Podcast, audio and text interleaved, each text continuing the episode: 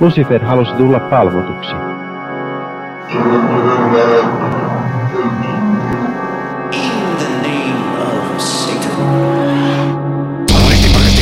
Hyvääpä, hyvääpä iltaa. Tämä on sunnuntai-satanisti, tämä ö, epäpyhä ö, podcast modernista satanismista, ö, ihmisempaattisesta aktivismista ja, ja humaanista elämän filosofiasta kaiken kaikkiaan. Olemme siis näitä moderneja ateistisia satanisteja, eli jos tykkäät vaikka äärioikeistolaisesta meiningistä, jolla vein tietynlaisista nihilistisistä ajatuksista, niin tämä ei ole podcast sinulle. Mutta jos, jos vihaat ihmisiä samaan aikaan, kun olet sitä mieltä, että, että kaikilla ihmisillä olisi tosi jees, jos ne olisi kaikki niin kuin tosi hyvin ja että, että niitä kohdellaan silti empaattisesti, vaikka ne onkin perseestä, niin sitten tämä podcast on, on sinulle. Koska ainakin en puhu muiden puolesta, mutta, mutta semmoisen yleiskäsityksen meidän asenteesta mä oon viime aikoina saanut aika vahvasti. Mutta minä en ole minä, ei kun siis olen. Minä olen minä, mutta minä en ole podcast, vaan podcast on me kaikki. Ja me kaikki olemme muun muassa Henri, hei. Hyvää epäpyhää päivän aikaa minunkin puolestani, joskin minä tunnustan, että Lavein nihilismi nimenomaan vetoaa minuun, koska minä olen myös nihilisti ja, ja, ja kaikki, on, kaikki on merkityksetöntä. Niin, toisaalta siinä mielessä kyllä. No, mun täytyy, mun täytyy säätää tota. Mutta mä säädän joku toinen kerta. Öö, paikalla on myös Toni. Joo. Hei, terve, moro. Miten menee sille? Silleen just. Ja minä olen Pii. Jotkut on joskus kommentoinut, että, että se juontaja ei koskaan esittele itseään. Se on totta, en mä koskaan muista. Ei minulla ole niin väliä. Mutta, mutta joo, minä olen Pii. Ja, ja Virgilium ei ole kanssamme tällä kertaa, mutta hän on kanssamme sitten, kun hän on. Loogista tänään meillä on, meillä on läjä sellaisia pienempiä uutisaiheita, joita aloitetaan niistä. Ää, ensimmäinen on, että Uncle Ben's Riisi vaihtaa nyt vihdoin, ja varmaan kastikkeetkin vaihtaa nyt vihdoin nimeään. Se muuttuu Ben's Originaliksi, mikä on ihan hyvä juttu. Ja siis syy, minkä takia se on meillä uutislistalla, on se, että koska antirasismi kuuluu vahvasti meidän, meidän agendallemme, niin, niin tämähän on herättänyt paljon kohua, että mitä siinä Uncle Bensissä nyt on niin rasismia.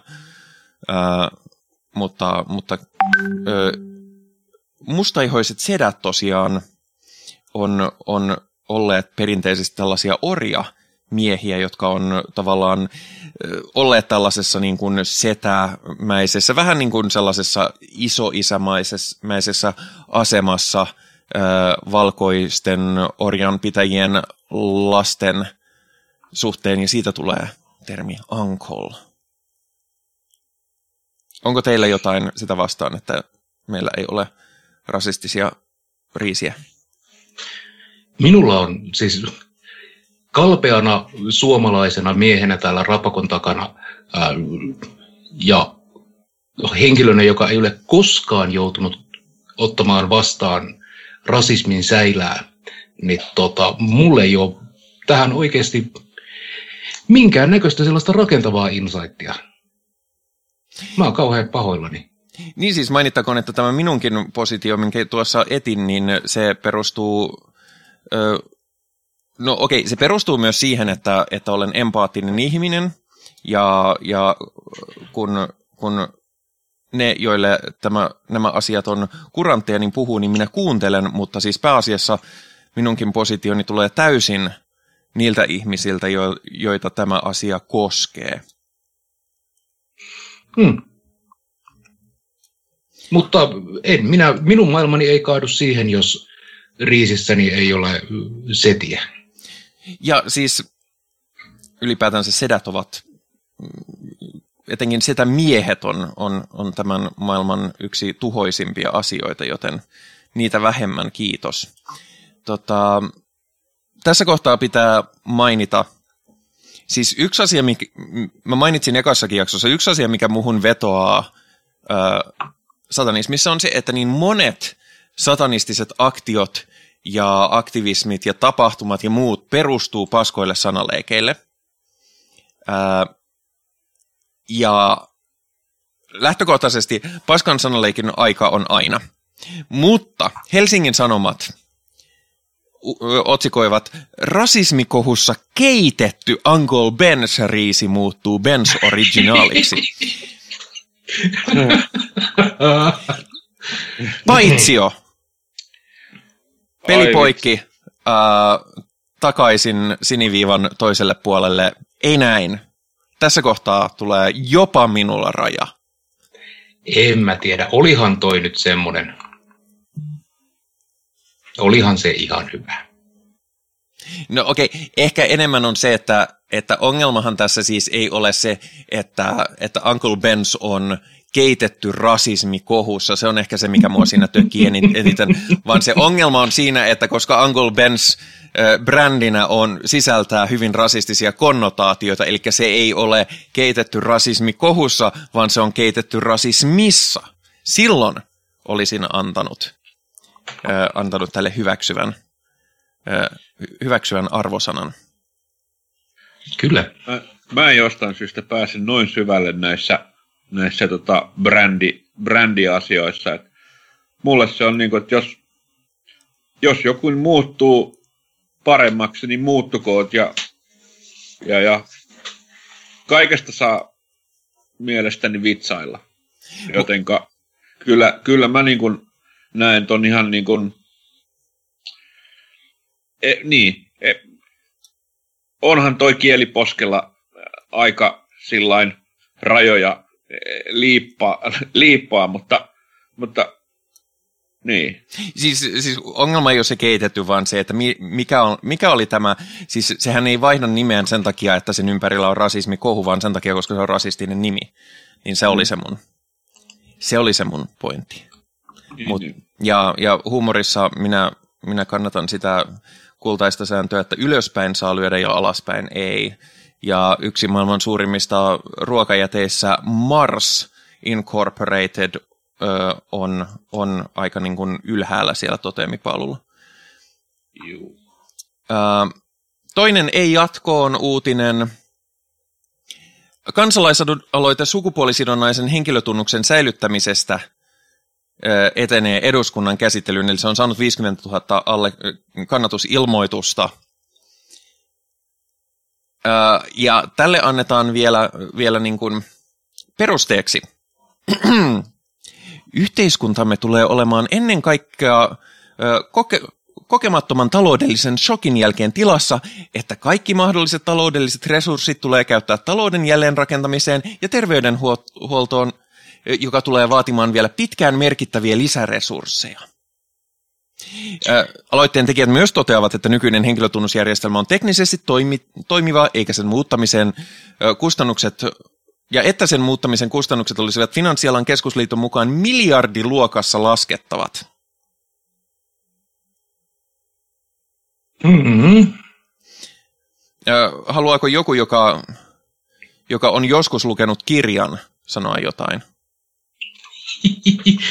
toi kuulostaa vähän siltä, että joo, sori, meillä ei nyt ole vaan varaa tälleen niin kuin tasa-arvoon. Että ja siis ei, ei siinä. Jos et lue kirjoja, sekin on ihan ok. Tämä oli itse asiassa vähän kömpelö, koska, koska on Eikä paljon älykkäitä ihmisiä, jotka vaikka lukihäiriön takia tai muun takia eivät lue kirjoja. Se on ihan fine. Uh, sanotaan, että uh, jos tekee kansalaisaloitteen ja haluaa osallistua valtakunnan politiikkaan, niin sitten kannattaa ehkä vähän peru, uh, tota, kannattaa perehtyä asioihin, oli ehkä minun pointtini. Mä, en, mä oon tänään tosi väsynyt. Mun täytyy näköjään perustella jokainen mun juttu silleen, että itse asiassa mä en nyt sanonut tätä kovin elegantisti. Ei se mitään. Mutta siis, jos nyt jollakin on vielä epäselvää, niin käyttäköön tämä siis. Äh, sukupuolineutraalius ei ole tämän henkilötunnuksen uudistamisprosessin syy. Se ei ole edes sen päätarkoitus. Ainoa syy, minkä takia tästä, suku, tästä henkilötunnuksen uudistuksesta ylipäätään puhutaan, on se, että tietyt oikeisto pikkulapset, jotka olisi, eivät olla saaneet tarpeeksi unilääkkeitä puurossansa, niin on keksineet, että koska sillä on myös se vaatimus, tai siitä on myös se vaikutus, että ää, henkilötunnukset muuttuu sukupuolineutraaliksi osana sitä teknistä ratkaisua. Sieltä puuttu, tulee myöskin puuttumaan syntymäaika. Niin, niin sen takia tämä nyt on tämmöistä vihervasemmiston hapatusta. Mutta kysehän on siinä, että nykyinen henkilötunnusjärjestelmä nimenomaan ei ole teknisesti toimiva. Ja se aiheuttaa koko ajan ongelmia, etenkin näin, kun ollaan vuosituhannen taitteessa – ei pelkästään vuosisadan, vaan vuosituhannen vaihteessa, mikä tarkoittaa sitä, että, että se venyy ja paukkuu se järjestelmän lisäksi porukkaa tulee maailmaan aika paljon enemmän.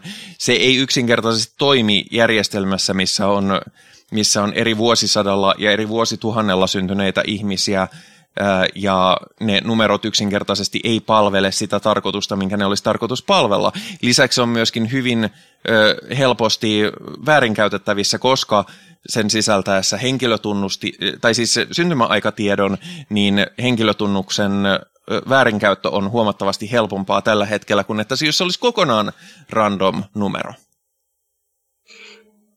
Jälleen kerran, mulla ei ole vittu aavistustakaan, miten uh, joku henkilötunnusjärjestelmän muutos, niin mitä kaikkea siihen liittyy. Mutta tästä vastustamisesta kyllä huokuu sellainen äh, hirvittävä ulina, että on ihan kamalaa, kun asiat muuttuu.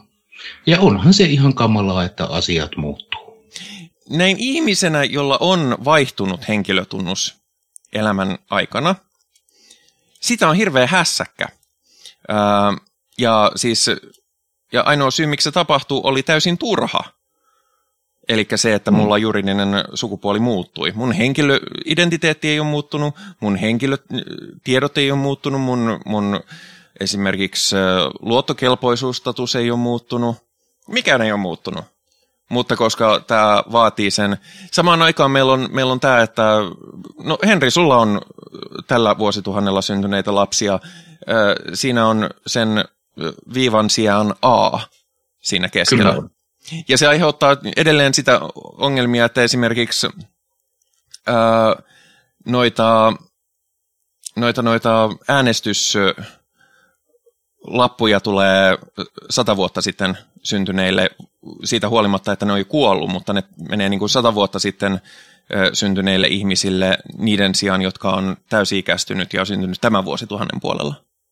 Hmm järjestelmä vaan ja. ei taivu, ja se ei todellakaan tule maksaa miljardeja. Niin. Ja siis mun henkilökohtainen mielipide on tähän asiaan niin kuin, ihan pelkästään vaan niin kuin, ihan, ihan, ihan miten, mitä vaan. An, jos, jos mä saan pitää tämän maan ok sen kanssa, jos mun pitää vaihtaa, niin no, jonnekin se pitää kirjoittaa muistiin, koska vanha, vanha, vanhuus, siis ikä, ei, ikä, ikä niin kuin ei ole vain numero. se on paljon muutakin. Niin tota, onhan se erittäin epämukavaa, jos joutuu vaihtamaan jotain semmoista, mikä on ollut, ollut tota, ikään kuin lihasmuistissa koko ikänsä. Kamalaa. Niin, sitähän Kyllä. ei tapahdu koskaan missään muussakaan asiassa elämässä. Niin, niin. Aivan. Ja mä luulen, että meidän yhteiskunta ei ehkä kaadu siihen, että meidän henkilöturvatunnusjärjestelmä olisi sukupuolineutraali. No en mä, en mä tiedä. Muistatteko, kun 80-luvun puolivälissä muuttui sukunimilaki sillä tavalla, että, että aviovaimon ei enää tarvinnut välttämättä ottaa aviomiehen sukunimeä? Joo, no se oli sitä lopun, lopun alkua, että siitä asti kaikki on ollut paskaa. Ei, niin, ei jos, jos, jos tiedämme asiasta tarkemmin, niin sehän oli, sehän oli perheen jatkuvuuden ja, ja ylipäätänsä niin kuin yhteiskunnan päätös. Ja kuten nyt olemme huomanneet 30 vuotta, kun tässä ollaan eletty tämän keskellä, yli 30 vuotta eletty tämän asian keskellä, niin joo, maailma on loppunut. Kukaan ei enää elä. Kyllä, tämä pitää paikkansa. Samalla tavalla, kun tuli vuosi 2012, niin silloin myös maailma loppui ja todelliset kristityt ylöstemmattiin taivaaseen ja nykyään me elämme maailmassa, jossa vaan ei ole kristittyjä enää. Aa. Jonkun pitäisi kertoa Ylelle, niin, että niiden ei tarvitse enää lähettää niitä Jumalan palveluksia, kun ne lähti jo. Jep. Tota, mä olen tänään yhdistelmä syvää väsymystä ja suur, suurta ärtymystä, joten mun, mun kontribuutiot saattaa olla hieman värittyneitä tänään, mutta niin kuin, mä olen niin kyllästynyt, että tämä yksi ja sama tietty oikeisto ööhökki jengi, jos asiassa on sana sukupuoli, etenkin jos siinä niin kuin viitataan jotenkin tasa-arvoon tai yhdenvertaisuuteen, ne vetää heti herneet, tulee heti kansalaisaloitetta, vedetään heti sellaiset itkuraivarit joka ikisessä mediassa, mikä vaan vastaan tulee, ja sitten vielä syytetään siitä, että me niin kuin ihmisoikeuksia kannattavat ihmiset on niitä herkkiä, väkisin mielensä pahoittajia. Hmm.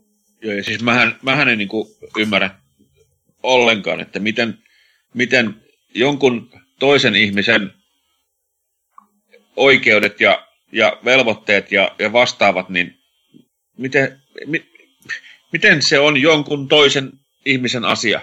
No ilmeisesti ne eivät enää... Ei saatana ole! No, se ilmeisesti on niin kauheata, että ei voi enää tuntea sellaista automaattista ylemmyyden tunnetta toiseen verrattuna. Mä en keksi mitään muuta syytä.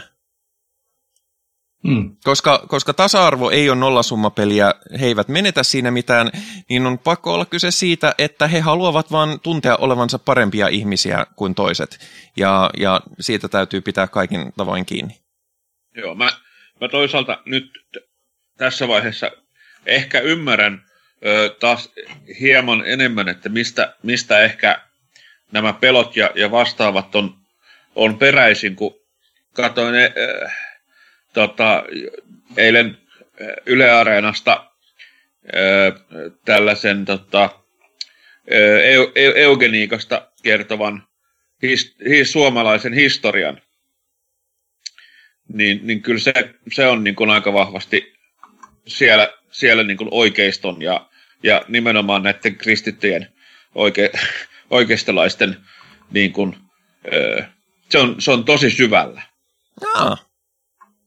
Et, et mä suosittelen katsomaan sen, ja se niin kuin on asia, josta se oli mulle täysin uutta, että Suomessa on ollut niin ö, pitkälle vietyä eugeniikkaa. Näin siis viime, viimeisen tai sellaisen väestöryhmän edustajana, edustajana jolla e, tätä eugeniikkaa edelleen harjoitetaan, niin, niin joo, kyllä. Mm. Minulla ei ollut uutta, mutta, mutta joo, se on hyvä, että, että tota noin, hyvä, että näistä puhutaan. Joo, on. Ja, ja niistä pitää niin kuin mun mielestä huutaa, että kuun, kattokaa, kattokaa mitä, mitä tuolla on tehty. Mm. Opitaan siitä. Uh, nyt mä yritän olla vähemmän, vähemmän uh, itsetarkoituksellisen vihainen. En mä itse asiassa ollut itsetarkoituksen vihainen, mä oon vaan väsynyt ja pahalla tuulella. Tota, mm, koronahan on nyt ikävästi taas. Se on itse asiassa yksi, yksi syy, minkä takia mä oon pahalla tuulella, kun ei nyt, ei nyt jaksaisi. Ei nyt jaksaisi niin kakkosvaihetta ö, koronaa. Ö, niin HUSin alueella ja myöskin Keski-Suomessa monilla alueilla niin on tilanne pahentunut niin paljon, että maskisuosituksia laajennetaan, niin siitä mä oon pisteet suomalaisille, että suomalaiset noudattaa maskisuosituksia paljon paremmin kuin monissa muissa paikoissa, mutta haluaisin nostaa esiin sen, että jos sitä maskia ei käytä oikein, niin se ei, se ei auta. Ja se on, se on musta jotenkin, se on harmillista ja tämä, mä en syytä tästä yksittäisiä ihmisiä, koska, koska ei nämä ole, munkin on täytynyt niin kuin erikseen hakea tietoa ja opetella, Ö, mutta ne mitä mä näen eniten on se, että maski on niin kuin nenän alla. Se on sama kuin käyttäisi kondoomia silleen, että laittaa ne niiden, niihin kiveksiin. Se ei toimi. Mitä? Eikö? siis nehän kuuluu laittaa silleen niin kuin, ja sitten laittaa sen solmun siihen, niin kuin, että se pysyy paikallaan. Aa, tää selittääkin, miksi mulla on lapsia. Aa, no niin. Sieltä, ni, sieltä niiden ääni kuuluukin. Tota, ehkä ei sotketa heitä tähän keskusteluun nyt kuitenkaan. tota, ää, ja sitten toinen on se, että ihan oikeasti älkää koskeko niihin niin kuin maskeihin mihinkään muuhun kuin niihin naruosiin, koska se ei ole, niin kuin, se ei ole minulta pois, mutta se on ihan niin kuin oman turvallisuuden kannalta, että jos sä läpit sitä maskin hengityspintaa, niin mitä tahansa, mitä sun käsissä on, ja se ei välttämättä ole korona, vaan se voi olla niin kuin mitä tahansa niin kuin shaibaa, mitä sä niihin sormiin oot tartuttanut matkoillasi ympäri kyliä, niin, niin ne siirtyy suoraan silloin sun, sun hengitys teidän viereen, ja se ei välttämättä ole kauhean hyvä niin kuin oman terveyden kannalta. Mutta tämä tällainen PSA, koska, koska olemme, kannatamme tieteen tieteelliseltä lähestymistavalla asioiden käsittelyä, niin, niin, niin tämä on niin kuin sille, se ei oikeasti niin vaikeaa. Ja mä oon itse asiassa huomannut itse, että mua ei häiritse se maskien käyttö. Joo, ain, olisi kivempi, jos ei tarvitsisi käyttää maskia, mutta mulla on melkein semmoinen, että hihi, mä olen täällä piilossa. Ehdottomasti. Parastahan maskin käytössä on se, että voi näyttää ihmisille kieltä salaa. No mä en tee sitä, mutta mä oon vaan silleen, että bussissakin, no mulle tulee, tullaan harvoin selittämään mitään, mutta joskus tullaan, niin on sellainen, että, että nytkin kohta, kohta voi ruveta käyttää jo pipoa, niin sitten sit kun maskia pipoja, jos laittaa vielä, vielä tota, aurinkolasit, niin sitten on silleen, että minä olen täällä piilossa ja kukaan ei nyt ainakaan tule puhumaan mulle mitään. Ja se on aina ihan parasta, kun kukaan ei puhu mulle mitään. Se on vaan, siis ainoa asia, joka mua kiukuttaa maskeissa, on se, että silmälasien kanssa maskin käyttö on yhtä huurua. Se on totta. Mäkin... Sil... Mutta se on, se on paljon mukavampaa, että silmälasit on huurussa kuin se, että vittu kuolee. No ei mua se kuolema häiritse niin paljon, mutta, mutta se, että se, niin kuin, se vakavin muoto, että niin kuin, tuntuu, että rintakehän päällä on 20 kiloa rautakankia, niin se kuulostaa tosi vittumaiselta tota, niin mäkin siis käytän laseja, niin mä teen silleen, että silloin kun mulla on maski jossain kulkuvälineessä tai muussa, niin mä voin laitan lasit roikkumaan tuosta paidan ö, kauluksesta. Ja se on hyvä, jos, jos siihen pystyy. Mä niin harvoin poistun kotoa näinä päivinä, että mä aina välillä unohdan maskin, jos mä jonnekin lähden. Ja sitten mulle iskee hirveä semmoinen niin kuin sosiaalinen häpeä, että ikään kuin mä olisin lähtenyt ilman housuja liikkeelle, kun mä tajun, että mulla ei ole maskeja ja kaikilla muilla on. Ja äh, hengityssuojaimista on tullut mulle niin kuin naamakalsarit. Et, oh. et, voithan sä lähteä ilman, mutta onhan sen vähän noloa en arvota moraalisesti kenenkään kalsarien käyttöä, mutta, mutta tota, kalsareita jos ei käytä, niin se ei aiheuta ongelmia ulkopuolisille, mutta, mutta maskittomuus voi aiheuttaa, joten sen takia moraali, moraaliarvotan enemmän maskeja kuin kalsareita. Toisaalta, jos on nivusissa housuissa reikä, kuten minulla on, ja jos ei ole kalsareita, niin sitten voi olla semmoinen niin kuin yllätysvilautukset aina välis, välillä, jos... Okei, se on eri asia. Se, se, sen minä hyväksyn erittäin. Että joo, jos, jos on vaara, että ilman kalsareita näyttää itseään julkisesti enemmän kuin mitä on sosiaalisesti suotavaa, niin, niin se on eri asia. Mm. Toisaalta joulu on tulossa ja joululauluissakin lauletaan, että kulkuuset, kulkuuset, Riemulilainen.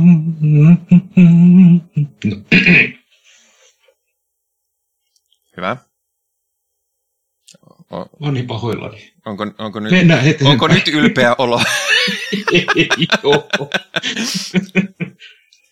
tota, joo. Ää, viimeinen uutisaihe, joka on ehkä vähän sellainen mini-aihe tämän päivän varsinaisen aiheen. Ää, lisäksi niin on, on viime aikoina on uutisiin noussut, ja tämä on muuten myös yksi syy, minkä takia mä oon tänään pahalla tuulella, koska, koska mietittiin sitä, että käsiteltäisikö me tätä aihetta ö, tässä ohjelmassa, ja sitten kun päätettiin, että käsitellään, niin sitten mun täytyy miettiä asiaa, ja tulin vihaiseksi.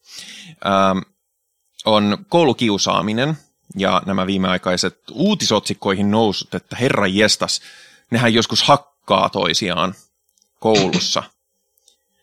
Mm, mä annan ensin muiden puhua, koska, koska mulla on teesi. Niin, en tiedä kenelle tämä on uutinen. Kyllä minä olen saanut turpaani ja edeltävät sukupolvet ennen minua ovat saaneet turpaani aina. Että, että ei se nyt ole ehkä ihan silleen niin kuin yllätys, että koulun pihalla tulee turpaan. Ei. Voin, voin ihan hyvin liittyä tähän keskusteluun, koska itsehän olin ehkä luokkani pienimpiä ja hintelimpiä ja harrastin tanssia. Ai ai. Niin kyllähän se on aikamoinen tota, lähtökohta joutua vuosien silmätikuksia henkistä ja fyysistä väkivaltaa kokemaan. Sitä ei niin kuin tohtisi kenellekään ää, pahimmalle vihollisellekaan, koska niin, niin kamalaa se on ollut. Ja en ole ää, asiasta ää, puhunut itse koskaan. Kauhean niin kuin syvällisemmin. Sanonut vaan aina, että jo on kiusattu koulussa. Arvostan, että avaudut siinä, siinä tässä, tai että arvostan sitä, jos se tuntuu turvalliselta tässä Joo, se on, se, on, se on arvokasta, että jakaa kokemuksia. Ää, mun, syy miksi mulla tämä nostaa niin suurta mm, aggressiota, ei niinkään nämä uutiset. Mulla nousee aggression tästä uutisoinnista. Ja syy on justiinsakin se, mitä tekin sanoitte, että, että niin kuin, tuliko tämä jollakin, jollakin uutisena, että koulussa niin kuin lapset hakkaa toisiaan. Mua ei ole hakattu koulussa koskaan. Johtuu siitä, että mä aloitin koulun vuotta muita myöhemmin, koska me oltiin ulkomailla silloin, kun mulla olisi periaatteessa ollut niin kuin ekaluokka vuosi, niin päätettiin, että mä aloitan vuoden myöhemmin. Ja äh, sen sijaan, että mä olisin ollut vuoden jossain niin kuin maassa, jo, johon mä en kuitenkaan tule jäämään, ja jota, jonka kieltä mä en osaa, ja jonka kieltä mä en opi siinä ajassa. Äh, ja, joten mä oon aina ollut isompi kuin, äh, kuin muut. Ja mä oon myöskin en ole koskaan laittanut mitään sen asian eteen, en ole bodannut, en ole nostellut painoja, en ole mitään, mutta mulla on ollut aina tosi kovat käsivoimat. Ja se on myöskin näkynyt, kun mulla on leveät hartiat ja muuta, mitkä ei näin niin kuin ehkä transnaisena ole aina, aina kauhean etukaan.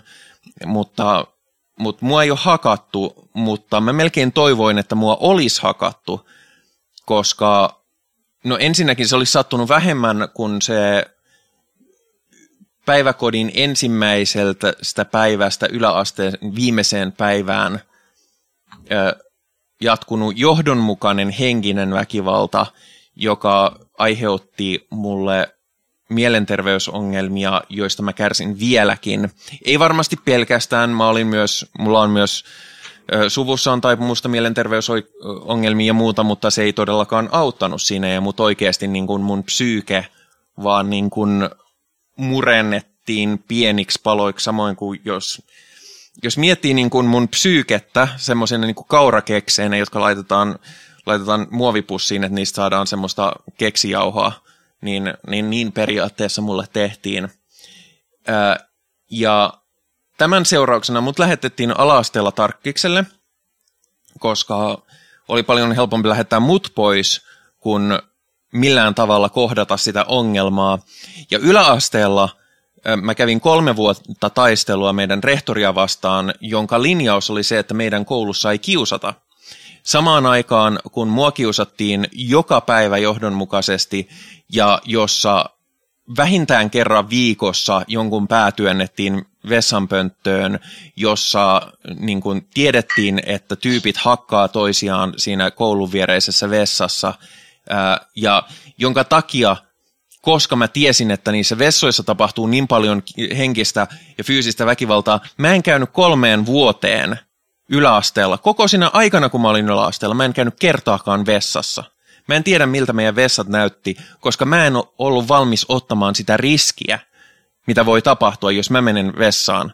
Mä oon ollut erinäköinen, mulla on ollut, mua, mua on luultu pojaksi, itsekin ollut niin, että mä olin poika, mutta mulla on ollut pitkät hiukset, mä oon tykännyt erilaisesta musasta, mä oon aina pukeutunut just niin kuin mä haluan pukeutua ja muuta. Kaikki, mikä oli sellaista, mikä oli niin kuin aivan vapaa skaala siihen, että, että mua voi kiusata. Ja tietysti mä en silloin tiennyt, että mä oon trans, mutta, mutta kyllähän niin kuin mä olin olemassa ja, ja mun persona ja mun identiteetti oli jo hyvin vahvasti niin kuin jotain muuta kuin sitä ihan mainstreamia. Joten se oli aivan jatkuvaa. Ja se, minkä takia tämä suututtaa mua, tämä tekopyhä uutisointi, on, että ainoa syy, minkä takia näistä, näistä kirjoitetaan tähän sävyyn, on se, että vielä, okei mä en tiedä millaista kouluissa on nykypäivänä, koska itselläni ei ole eikä tule lapsia, hehe, pakkosteriloitu eugeniikka, hashtag, hehe. Ähm, no, en olisi muutenkaan halunnut lapsia, mutta, mutta tota, ja mulla ei niin kuin tuttava piirissä ole, ole lapsia ja muuta, mutta kyllähän se nyt tietää, että jos laitetaan läjää lapsia tai teiniä samaan paikkaan ja lukitaan ne sinne kuudeksi tunniksi päivässä – Totta kai ne kiusaa toisiaan, totta kai ne hakkaa toisiaan. Ja siis se, että tästä edelleen uutisoidaan silleen niin kuin, ai kauheaa, meidänkö pienet lellukat tekee tällaista, että kuinka voi olla mahdollista. Ei tietenkään se asia muutu mihinkään, jos niin kuin kaikki, jotka on vastuussa varhaiskasvatuksesta, lainsäädännöstä, lain valvomisesta ja sitten tiedotusvälineistä teeskentelee, ettei tämmöistä normaalisti tapahdu etteikö sitä ongelmaa olisi ollut olemassa koko ajan. Ja nyt vaan niin kuin sattui käymään näin ja voi kauheata, joku on kuvannut videon. Ihan niin kuin se oli se paha juttu siinä, että joku on kuvannut videon. Ja tämä, on, ja tämä mua ärsyttää, koska me jouduin koko mun lapsuuden ja nuoruuden tappelemaan sitä, että hei vitun ääliöt, täällä kiusataan, täällä kiusataan koko ajan. Kaikki oli vaan silleen, että ei meillä, ei, meillä on semmoinen kiva yhteisöllinen koulu, jossa kaikki on kavereita ja ei minua ainakaan tällaista 58-vuotiaasta opettajarehtoria ole kukaan koskaan kiusannut. Totta helvetissä on kiusattu. Ja jos tästä, tähän asiaan ei tule niin oikeasti työkaluja, lainsäädäntöä ja, ja toimivia keinoja, niin ei se tule koskaan muuttumaan. Ja sen takia se ei tule koskaan muuttumaan, koska samat asiat, mistä päivitel, päiviteltiin silloin, kun mä olin skidi, kun mun vanhemmat oli skidejä, ja siitä päivitellään edelleen nykyään, nykyään niin ei se tule koskaan muuttumaan. Halusiko joku muu sanoa jotain? Joo, hiljaiseksi toi niin kuin vetää ehdottomasti. Ja, ja, ja eniten itseäni tässä kiukuttaa, että tällainen koulukiusaaminen, se on ongelma, joka voitaisiin ratkaista, jos esimerkiksi kouluille määrättäisiin lisää resursseja. Mutta itse kun olen nuorisotyötä tehnyt, niin tämä saattaa tulla yllätyksenä. Mutta jos lapset ja nuoret saa tilassa olla ilman valvontaa, niin ne alkaa perseilee. Ja ei ole mitään rajaa siinä, kuinka perseestä lapset voi keskenään olla. Ja sen takia on olemassa niitä aikuisia, joiden tehtävä on toimia jumalauta aikuisina niille lapsille ja estää esimerkiksi tällaiset. No kaikkiallehan aikuiset eivät voi tulla, mutta me tiedetään, että kouluissa on aivan liian vähän ihmisiä töissä jo muutenkin.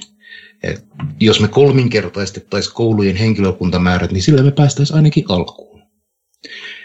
Ja se, toinen asia, mikä mua kiukuttaa, on, että Jeesuksesta aina puhutaan, että hän on, hän on kiusattujen ja heiveröisten ja lyötyjen ystävä. Paskan vitut ole, se on saatana, joka on kiusattujen puolella. Koska jos me verrataan, saatanahan menetti kaiken ja saatana ikuisiksi ajoiksi heitettiin helvettiin kärsimään ja hänet alennettiin arvostaan ja muuta, kun taas Jeesus äh, oli Jumala, vietti 30 vuotta ihmisenä, sitten sillä oli yksi huono viikonloppu, se oli puolitoista vuorokautta kuolleena, ja sitten se ylös nousi ja palasi Jumalaksi, joten Jeesus ei varsinaisesti ole niin kuin uhrannut mitään, jos me verrataan tällaiseen saatana-hahmoon. Eli kaikki koulukiusatut kaikkialla maailmassa. Saatana on ystävä. Fair, se yksi, yksi paska viikonloppu, mikä Jeesuksella oli, oli tosi paska. Ja, joo. Ei käy kateeksi. toisaalta, niin.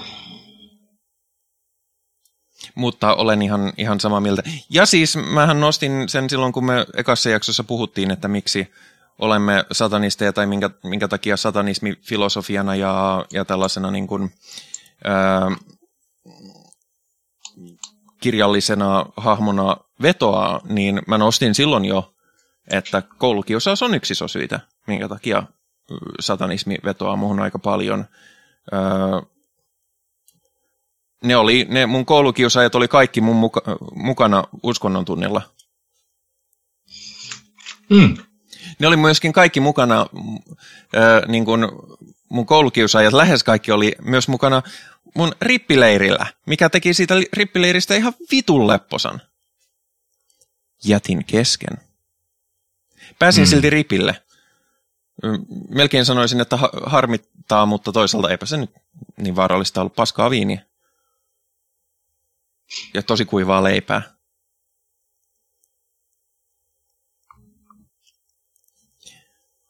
Okei, okay. ehkä olemme keskustelleet Joo. tästä. Ollaan itse asiassa menty ihan hirveän pitkään näissä, näissä. Meillä on tänään ihan oikea aihekin. Ihan oikea aihe? Ihan oikea aihe, kyllä. Tota,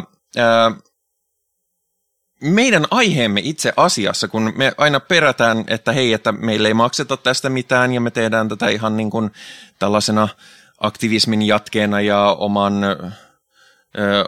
oman niin kuin filosofian jakamisesta, niin jos lähettäisitte vaikka palautetta, niin tiedetään, että ihmiset kuuntelee, ja jos vaikka ihmisillä on jotain ajatuksia, niin, niin se olisi mukavaa. Mä usein sanon, että palaute on podcastaajan palkka. Niin, nyt on lisäsyy lähettää meille, äh, mm, niin, teini-ikäisestä mm-hmm. kun puhuttiin, niin ääni vähän repeilee. Nyt on, nyt on tota noin hyvä syy lähettää meille palkkaa, nimittäin tämän jakson aihe tulee suoraan meidän palaute Loorastamme. En muista missä mediassa tämä palaute lähetettiin, mutta meille esitettiin minusta, mä en tiedä oliko se tarkoitettu jotenkin haasta, haasteena tai muuta, mutta mun mielestä se oli erittäin hyvä pointti. Kysyttiin, että jos me ei olla oikeasti pahoja, niin kuin minusta me nyt ei olla oikeasti pahoja, me ollaan hyvin humaanisia ja ja sosiaalista tasavertaisuutta ja oikeutta kannattavia ö, kivoja ihmisiä, jotka, jotka haluaisivat kaikilla olisi mahdollisimman inhimilliset oltavat tässä varsin perseestä olevassa maailmassa, niin miksi me sitten käytämme tällaista pahuuden estetiikkaa, koska eikö se sitten ole teeskentelyä? Niin, eli kysymys on, että olemmeko me ihan feikkejä? Niin, tai, tai vaikka edes, että olenko me ihan feikkejä, mutta vaikka ö, ollaan feikkejä tai ei, niin minkä takia juuri tämä estetiikka ja tämä...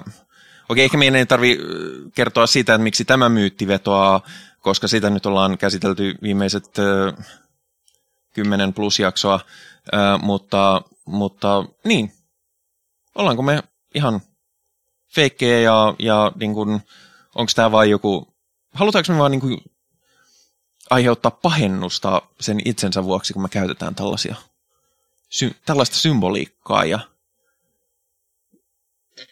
Vastaisin heti suoraan, että emme vain pahennusta, joskin pahennuksen herättäminen on minulle sellainen äh, kaupan päällinen, Se on mielekäs lisä. Mutta ei, ei itse tarkoitus kyllä itsessään. Mutta Mä voisin liittää se vielä semmoiseen, koska mua kiusattiin niin paljon, niin, niin tota, mulla oli jotenkin silleen, että tällaiset niin kuin oikeanlaiset normaalit, ei ole sellaista kuin normaali, älkää lähettäkö palautetta, mutta siis normaaleiksi itsensä usein miel, mieltävät, miel, mieltävät ihmiset, joilla usein sitten tähän normaaliuden käsitteeseen sisältyy se, että, että hehän ovat sitten myöskin parempia kuin epänormaalit ihmiset, niin tota, mulla on myöskin se, että jos tämä, jos tämä aiheuttaa pahennusta semmoisissa ihmisissä, se on ihan helvetin iso bonus. mm, Mutta siis, onko estetiikka, tuleeko se pelkästään siitä mytologiasta, joka, joka meihin vetoaa, vai onko sillä myös muuta symboliikkaa? Mulle se, mulle se on, on semmoinen niin kuin täysi, täys vapaus tehdä just sitä, mitä niin kuin haluaa. Ja eh, se, että se, että se on saanut, saanut tämmöisen niin kuin satanistisen äh, ulko, ulkokuoren, tai siis se, jotka, tai siis tämmöisiä niin kuin symboleita, jotka, jotka liittyy satanismiin, niin ne on vaan ollut niin siistejä omasta mielestä. Siinä on ollut joku semmoinen, joka... En mä koskaan ole ö, miettinyt sitä syvällisempää tarkoitusta, ö, vaikka siinä sellainen onkin. Mutta mä, mä, en ole, mä en ole juuri koskaan miettinyt sitä kauheasti silleen, että miksi, vaan vaikka ehkä pitäisi joskus. Mutta se vaan on tota, ää, siinä on vaan ollut semmoinen jonkinlainen vetovoima. Että et toi näyttää siistiltä.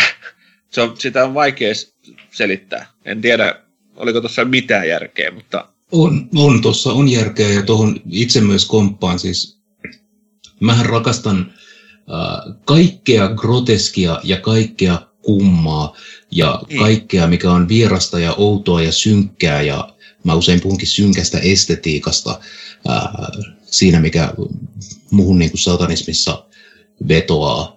Ää,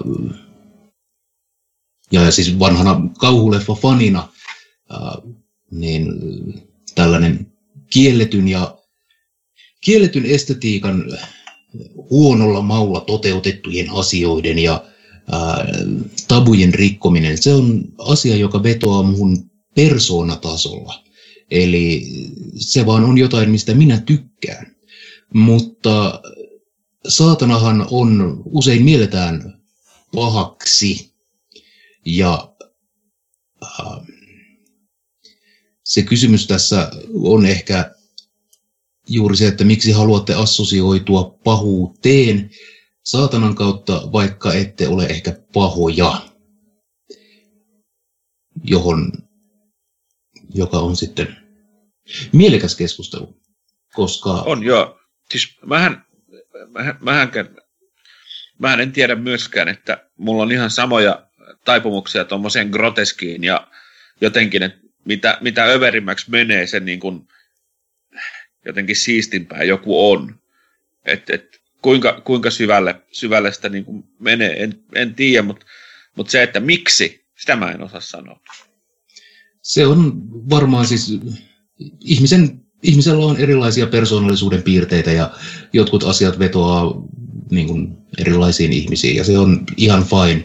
Mutta mikäänhän, siis satanismihan ei äh, essentialtaan vaadi sit, sitä niin kuin, äh, groteskiuden rakastamista tai synkkää estetiikkaa, vaan äh, satanismi voi olla pinkkejä, yksisarvisia ja Hello Kittyä, vaikka itse en tajua miksi, mutta äh, siitä voi, voivat sitten tällaiset ihmiset kertoa, että miksi.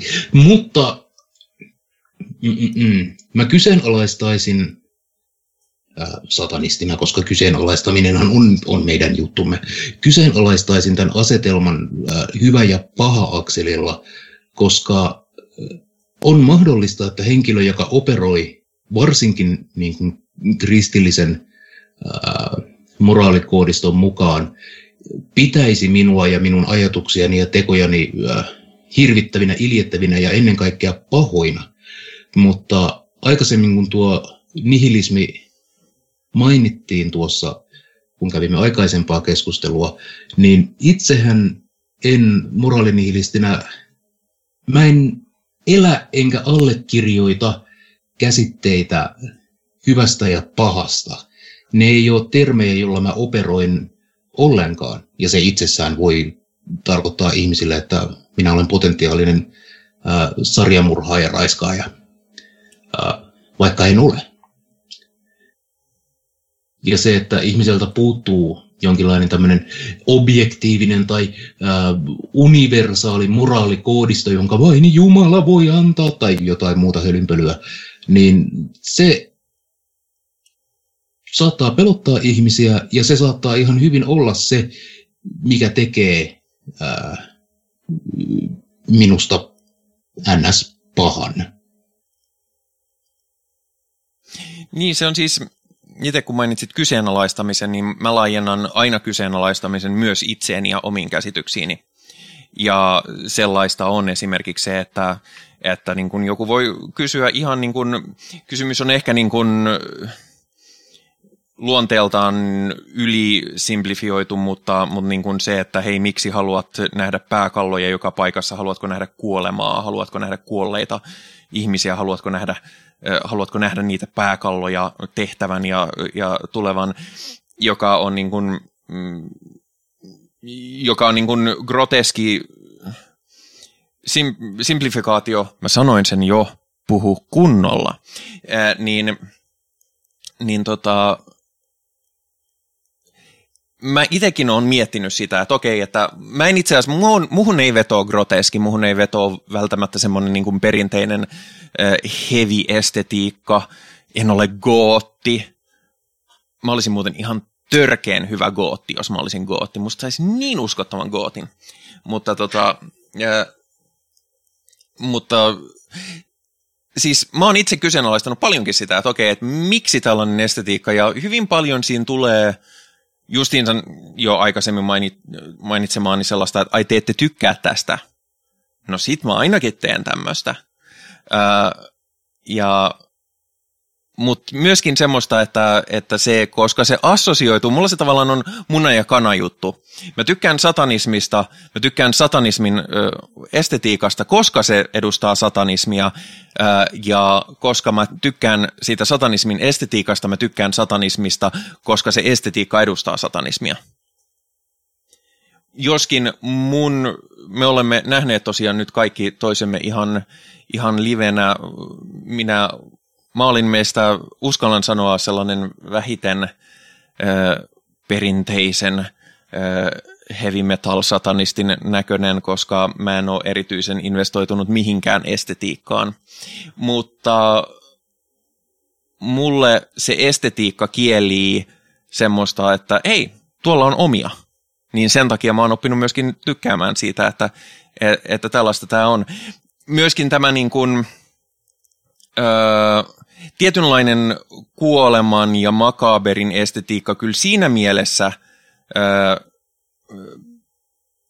vetoaa muhun, että, että se haastaa myöskin hyvin perustavaa laatua olevaa inhimillistä lähtökohtaa siitä, että hei, että öö, kuolemaa pitää pelätä ja se on pahasta ja, ja sen jälkeen voi tapahtua ikäviä asioita, jo, mutta mulle niin kuolema on sellainen, että sen, tak- sen jälkeen ei tarvitse ottaa enää kantaa. Ja mä odotan sitä. Mä en, mä en siis, mulla ei ole mitään kiirettä kuolla, mutta mä en näe kuolemaa mitenkään sille lähtökohtaisesti negatiivisena asiana, koska musta on ainakin ihan helvetin uuvuttavaa olla minä. Jos ette ole kuullut tämän podcastin aikana jo, että kuinka uuvuttavaa minuus etenkin ajoittain on, niin, niin mä kyllä on silleen, niin kuin, että hei, kuoleman jälkeen ei ole mitään, ja se on just jees. Joo, siis mä, mä sanoisin, että, että se, nyt kun tässä, tässä vähän niin kuin pohtinut tätä, niin mä luulen, että just kaikkien tämmöisten pääkalloja ja mistä, mistä tämä niin mun, mun niin kuin estetiikka, siis se mistä mä pidän, niin siitä se on lähtenyt ehkä, koska ehkä sen takia, että se muistuttaa siitä, että kuinka arvokasta on ollut kuitenkin, että sä oot elossa. Että sä voisit olla kuollut, mutta sä et oo. Niin te, te niin kuin parha, parhaaksi niin kuin näkemälläsi niin kuin tavalla, että ole empaattinen, auta muita, myös itseäsi ja, ja, ja, ja vastaavaa. Et se antaa mulle sitä niin kuin, että miksei tehtäisi niin kuin parhaamme, parhaamme niin kuin, että kaikilla olisi täällä siistiä nyt, koska se kuolema tulee. Kaikki symbolithan on äh, kulttuurisidonnaisia ja äh, täysin subjektiivisen tulkinnan varassa. Esimerkiksi, äh, jos otetaan tämä pääkallo esimerkiksi, niin yhdelle se voi edustaa äh, hirvittävää kuolemaa ja olla itsessään pelottava. Äh, ja onhan, pääkallohan on hyvin universaali äh, tunnus ihmisille niin kuin kautta aikojen, mutta... Eikä pelkästään ihmisille, voidaan... myöskin on eläimiä, jotka kavahtaa oman lajinsa pääkallon näkemistä. Mm, kyllä, kyllä aivan varmasti joo. Mutta eläinten kulttuurista mä tiedän paljon vähemmän. Joo, mutta näin niin kuin lisäyksenä mä, mä aloin miettimään mustekaloja, jotka on pääjalkaisia eläimiä, mutta niillä ei ole pääkalloa. Mutta se ei ole... Pääkalloilla ei myöskään ole aivoja, joten mä luulen, että ne ei ajattele asiaa kauheasti. Niin. Anyway, siis uh, se, miten pääkallosymbolia käytetään, on, on täysin riippuvaista siitä, kuka käyttää ja mihin tarkoitukseen. Ja esimerkiksi uh, merirosvot käyttävät merirosvolipuissaan uh, usein tällaista pääkalloa. Ja siitä se on nykypäiväämme siirtynyt esimerkiksi uh, kapitalismia vastustaviin verkkopiraatteihin. Uh, Pirate Bayn logohan, siinähän on uh, pääkalloa. Ja sitten tällaista riistokapitalismia vastustavien vasemmistofeministien ryhmittymissä eri puolilla Eurooppaa on myös pääkallo otettu äh, omaksi niin kuin vapaustaistelun symboliksi. Ja minusta se on hirvittävän, hirvittävän jees. Itselleni mä näen ehkä niin pääkallossa se on mm, jonkinlainen memento mori ja, ja muista elää ja itse mulla oli toi äh, seize the day on, on se, minkä latinankielistä termiä hain, mutta, mutta sitten Carpe diem. Carpe diem, kiitoksia. Mä halusin vaan koko ajan mielessä, että Deus vult, Deus vult, sano Deus vult. Että nyt mennään Jerusalemiin, mutta, mutta myös minä olen vähän väsynyt, niin se menee ehkä tällä. Uh, mutta joo, symbolit voi tarkoittaa aika lailla mitä tahansa, kenelle tahansa. Ja no vaikkapa Hakaristillä on useampia eri ää, tulkintoja. Me nyt ollaan totuttu assosioimaan hakaristit natseihin, mutta sehän on myös Suomen ilmavoimien virallinen tunnus. Niin. Lisäksi slaaveilla on aurinkoympyrää ja, ja onnen symbolia sitten tuolla idempänä. Eli niin. Itse en jäisi näihin niin kuin symboleihin ja niiden assosioihin, assosiaatioihin aivan älyttömästi ää, jumiin. Niin, joskin siis itsehän myös, itse myöskin tunnustan sen, että niin kuin satanistina mä olen, olen niin kuin, kyllä jo hyväksynyt sen, että mä olen adoptoinut satan, niin kuin estetiikan ja myös termistön, joka tulee aiheuttamaan ihmisissä negatiivisia konnotaatioita. Ja, ja mä en ole niitä, jotka toisin kuin jotkut ihmiset, jotka vaikka tatuoivat niitä hakaristi ja sanoo, että mutta eihän tässä no mitään, kun, kun tämähän nyt on vaan tällaista, että siellä Itämaassa on tällaista ja tällaista ja, ja ihan vaan sattumoisin olen PVLn jäsen, niin, niin tota, ää, mä en ole myöskään näitä, että voi voi, kun meitä satanisteja katsotaan silleen, että nehän on niitä, e, niitä maailman historian pahiksia, koska mä oon, niin kuin, mä oon hyväksynyt sen, että joo, totta kai ihmisillä on tämmöinen ennakkokäsitys, koska, koska semmoinen ennakkokäsitys mullakin oli vielä puoli vuotta sitten. Okei, on sitten nyt jo kauemmin, no sanotaan vuosi sitten, ennen kuin mä niin kuin perehdyin satanismiin ja, ja tajusin, että no tämähän on ihan mun shittiä. Niin, niin tota, niin. Eiköhän mun pointti ollut siinä. Mä en vaan, mä en vaan lopettanut niin, mun lausetta. No siis, ennakkoasenteitahan tulee ja siis minä pukeudun mustaan nahkatakkiin ja olen muutenkin tämmöinen niin läskitatuoitu hevari. Ja muhun, liit, muhun äh, suhtaudutaan hyvin ennakkoluuloisesti äh, eri niin kuin ihmisryhmien puolelta. Mutta se ei varsinaisesti minun maailmaani kaada. Ja itse asiassa saatanpa sitä jopa hyväkseni käyttää. Se on, niin minäkin, kyllä. Se on, se on aika, aika hyvä semmoinen tota, varmasti meille, meille tota, ainakin meille kolmelle tuota, pitkältä ajalta opittu suojausmekanismi myös. Jollain. Niin mä ajattelin lähinnä ihan siis julkisissa kulkuneuvoissa, niin ihmiset ei tuu mun viereen, koska ne saattaa ajatella, että mä olen ihan hirvittävä ja sitten mä kikattelen, kun mä saan enemmän istumatilaa ja mulla on paremmin tilaa pelata Pokemonia bussimatkalla. Kyllä. Ja siis symbolithan on siitä, että symbolien merkitys ja, ja konnotaatiot muuttuu aikahistoriassa, että, että joo, on ollut aika, jolloin hakaristi on ollut täysin neutraali tai jopa niin kuin, ö, tiettyyn mm, itämaiseen filosofiaan viittaava, viittaava estetiikka.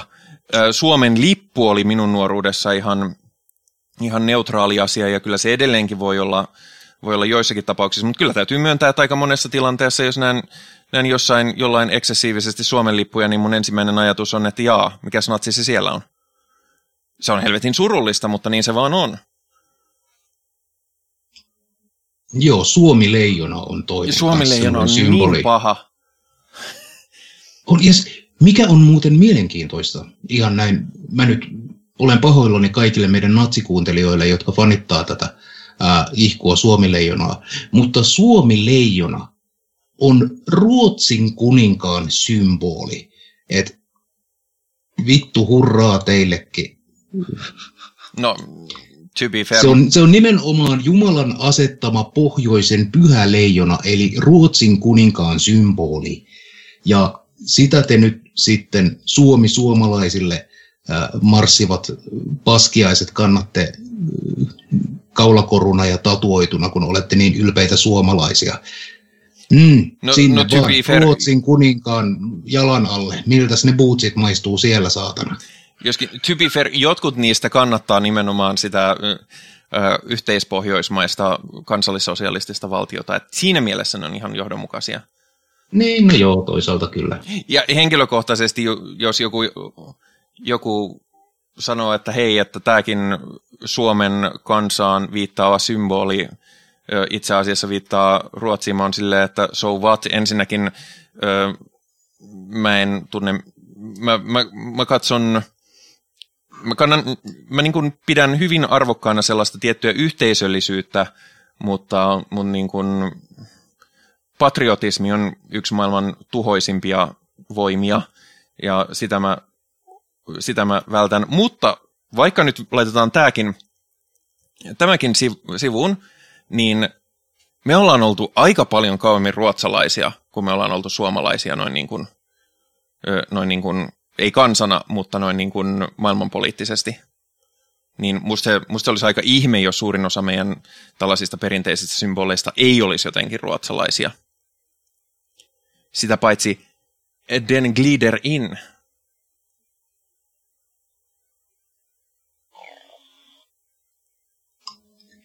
Mm.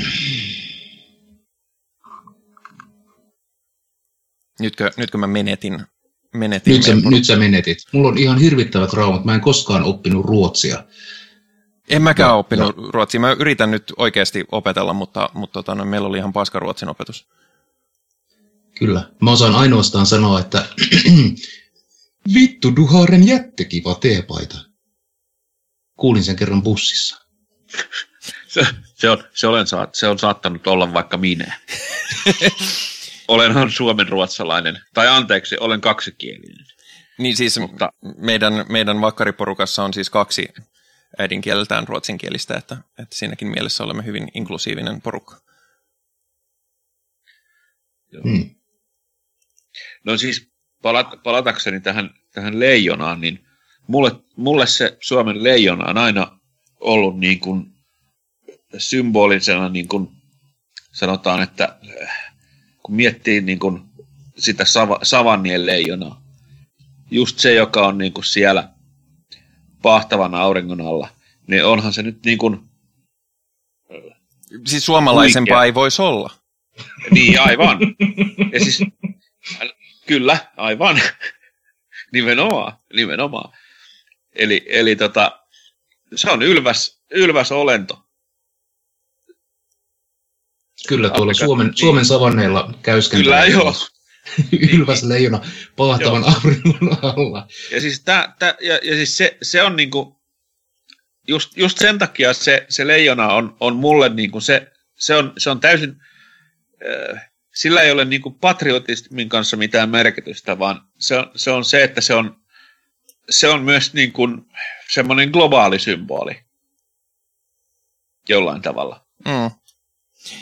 Mutta siis pointti, pointtina, minkä takia ylipäätään nostin tänne esiin, on se, että, että symbolien merkitykset muuttuu tosi tosi paljon ajan myötä. Ja mm, mun mielestä me, me käydään sellaista vaihetta, kun, kun, tota, kun, kun satanismi on jonkinlaisen hyvinkin voimakkaan nousukauden aikana, koska, koska elämme alkavasti semmoisessa tietynlaisessa postkristillisessä maailmassa täällä, täällä päin maailmaa. Pohjoismaat on kuitenkin hyvin maallistuneet yhteiskunnallisesti isoilta osin, niin, tota, niin pointtini oli joku, pointtini oli, oli se, että, että tota, mä lu, hyvinkin nämä, nämä symbolit, mitä me käytetään nyt satanismista ja joilla on jonkinlainen kristilliseen kulttuurihistoriaan pohjautuvat negatiiviset konnotaatiot, tulee olemaankin ihan erilaisia konnotaatioita joskus aikanaan. Öö, näytäpä Jeesukselle krusifiksi, niin katsotaan mitä mieltä se on. joo, joo, kyllä. Nimenomaan. Tämähän on äh, inhimillisissä kulttuureissa aika yleinen ilmiö äh, siinä vaiheessa, kun kulttuuri on murroksessa, niin varhaisemman syrjäytyvän kulttuurin näistä demonisoiduista hahmoista ja symboleista tulee äh, uuden päätään nostavan ähm, muutoksen symboleja. Ja niin on käynyt nyt saatanalle tässä viimeisen parin sadan vuoden aikana, kun kirkko ja uskonto jatkuvasti menettää jalansijaa, niin silloin ihmiset helpommin ottaa paholaisen äh, symbolikseen käydessään näitä niin kuin syrjäytettävän kulttuurin paskuuksia vastaan. Ja onhan se ihan todella ymmärrettävää, jos katsotaan, että meillä on äh, kristilliset tahot äh, ylisemässä, ylisemässä tällaista autoritääristä natsivaltiota itselleen vähän kaikkialla, ja äh, kyllä naisen asema on synnyttämässä ja siellä kyökissä puuhastelemassa ja kotia ylläpitämässä ja sukupuolia on vain kaksi ja homot pitäisi kivittää ja näin. Ja se tulee kristilliseltä puolelta. Niin meille, jotka ollaan niin kuin tällaista paskuutta vastaan, niin kyllähän me silloin helposti otamme tämän kristinuskon äh, kristinuskoa vastustavan hahmon omaksi symbolikseen. Me sanomme, että kuulkaas tuollaiselle paskalle ei ole täällä sijaa. Ja me humanisteina, me valitsemme saatanan, koska te olette valinneet Jeesuksen ja Jeesus on perseestä. Mm. Tai oikeastaan te olette perseestä. Ja siis toinen vähemmistöryhmä, mihin kuulun seksuaali- ja sukupuoli vähemmistöt, niin siellähän tämä tämmöinen symboliikan ja termistön kehitys on vielä niin kuin todella paljon ö, sitä voimakkaampaa siinä mielessä, että niin kuin esimerkiksi sana queer, mitä nykyään käytetään semmoisena LGBT-kattoterminä aika usein, niin sana queer oli, oli, niin kuin, oli vielä yksiselitteisen loukkaava termi joku aika sitten. Joskus tässä on sellaista sukupolvien välistä kuilua ollutkin, että, että joillekin queer on edelleen loukkaava termi ja, niillä on, ja se muistuttaa siitä paskasta kohtelusta, mitä on saanut joskus, ja mä olen sillekin täysin, täysin tai siis symppaan sitä, vaikka myöskin tunnustan, että se merkityksellisyys siitä sanasta on, on pääasiassa poistunut. Ää, myöskin, mut, niin, ja, ja siis mitä tulee symboliikkaan, niin, niin myöskin niin kuin queer- ja LGBT-symboliikassa on, on, niin kuin mainitsit jo aikaisemminkin, esimerkiksi ää, esimerkiksi tasa-arvon kannattajat noin yleisesti ja, ja, ja kapitalismin kannattajat adoptoi niitä symboleita, joita me, niiden ja meidän demonisointiin on käytetty, niin, niin saman näen myöskin paljolti, paljolti siellä, että, että esimerkiksi pinkki kolmio, jonka, jonka, tota, ö, jonka historia on kuitenkin niinkin ratkiriemukkaassa asiassa kuin keskitysleirit, missä homoseksuaalit merkittiin pinkillä kolmiolla, ö, siis natsien Joo. keskitysleirit. Ja se on niin kuin silleen, että ai, ai, ai te ette tykännyt. No kuule, tämähän on, tämähän on muuten justiinsa meidän symboli. Joo. E- eli kun minä kuitenkin olen sen verran vanhempi, niin mä, mä, mä, mulle tuli mieleen tuossa just se, että mun, mun elämäni aikana toi on muuttunut, toi sana. Ja mulla on ollut siis, mä en edes muista, Mä en muistanut tätä siis. Tämä, tämä on niin kuin mennyt multa, si, siitä on vaan tullut niin kuin minulle semmoinen positiivinen. Se on, se on mun elämäni aikana vaihtunut ja mä en ole huomannut sitä. Niin mä ihmettelen, että miten niin kuin, ää, niin, siis se, se on, ja nyt mä vasta sen tajusin. Mm. Ja mä luulen, mä luulen, että meitä on aika me, meitä on aika paljon tällaisia setämiehiä, jotka ajattelee samalla tavalla.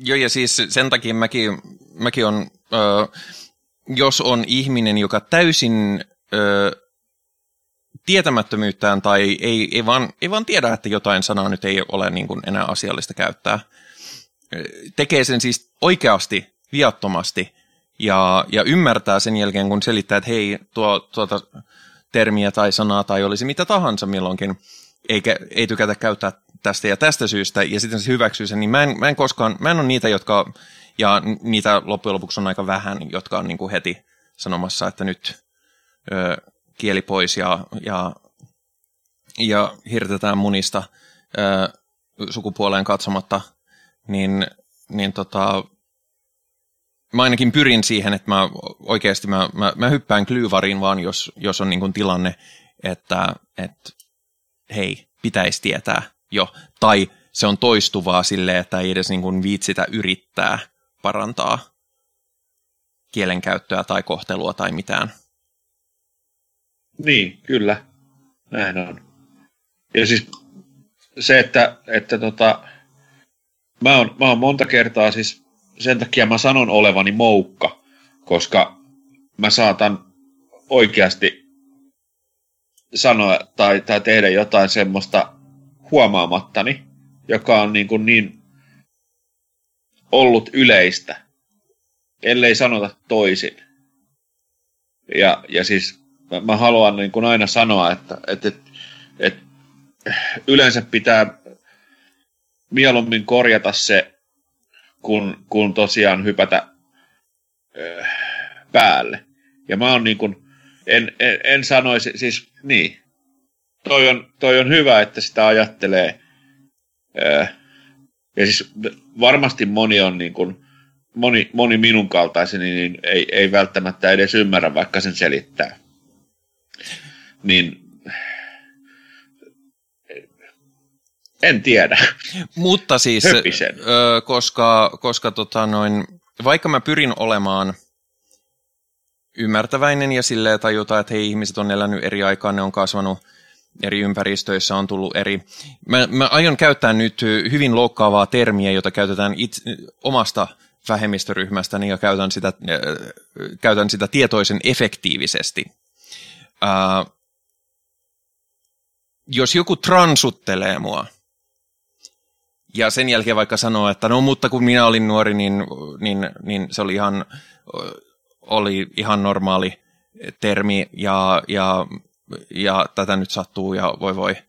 Ja muuta, niin okei, joo, mä pyrin siihen, että mä en niin kuin hyppää klyyvariin, mutta mä en myöskään katso, että mulla on transihmisenä velvollisuutta aina olla pitkämielinen ja ymmärtävä sitä kohtaan, etenkin jos on kyse jostain niin kuin hyvinkin jo pitkään julkisen keskustelun kautta esiin tulleesta asiasta. Niin kuin jos joku käyttää vielä N-sanaa niin kuin jostain muusta kuin valkoihoisesta ihmisestä, ja sitten vaan sanoo, että no kun minä olen niin vanha ja eihän tässä nyt voi oppia mitään, niin se on esimerkki, esimerkki siinä, kun se on niin kuin silleen, että tähän ei ole enää tekosyytä.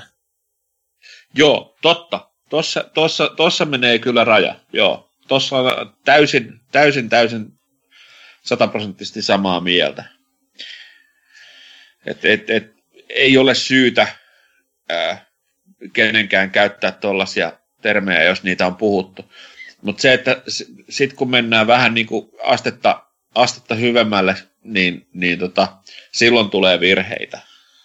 Silloin tulee virheitä, mutta, ja siis mä pyrin olemaan ymmärtäväinen, mutta, mutta tässäkin haluan tosiaan aina mennä siihen, että, että niin kun, helposti on siinä, että jos olet vähemmistöryhmän edustaja, niin sulla on vastuu omasta loukkaantumisestasi, ja se on paskaa Mutta myös. On, on, on, on. Ja siis se, sehän tässä just onkin, että mä, mun, mun on vaik... Tämä on mulle vaikea, äh, mutta, mutta se, on, se on todennäköisesti sulle edellä, siis se on, se on sulle vielä vaikeampaa. Niin siksi, siksi tästä on niin kuin myös mun hankala puhua. Ja muistakaamme myös satanistinen periaate numero joku. Kukaan ei ole täydellinen. Mä mokaan. No asiassa vaikka Joo. koko ajan. Niin. Mm. Ollaan ihme, siis kuitenkin kaikki ollaan ö, erehtyväisiä. Ja joskus on tilanteita, joissa anekdootti tältä päivältä. Ottakaa mukava asento. Mulle tuli tänään ö, sängyn runko tavaratoimituksena. Ja, ja sen ö, tavarataksin kuljettaja ei puhunut suomea. Mä, mulle kerrottiin se etukäteen, mikä oli sinänsä ihan kiva, koska sitten mä tiesin, että okei, mä puhun sille englantia suoraan.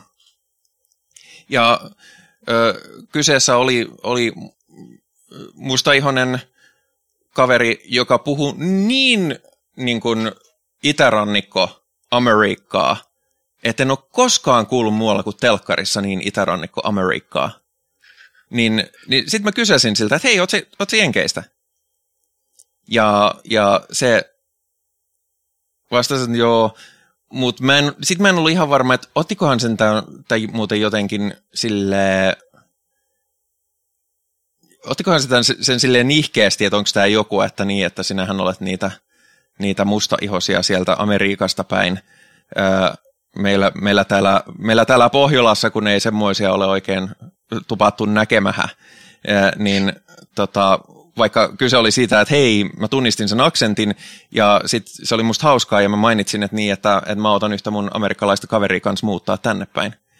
Mutta, siis mut, mä, mut mä tunnust, itse, tunnistin sen hetken, jolloin saattaa Joo. olla, että sillä kävi mielessä, että aikookohan se laukoa jotain rasistista, koska mä tunnistan sen hetken niin monessa arkitilanteessa itse, jolloin, jolloin mä en ole varma, että aha, keskustelun aihe herätetty, mitäköhän tästä seuraa? Mulle tuli eh, lähinnä se mieleen, että mun, mun ensimmäinen ajatus oli se, että, että, että hän häpeää yhdysvaltalaisuuttaan.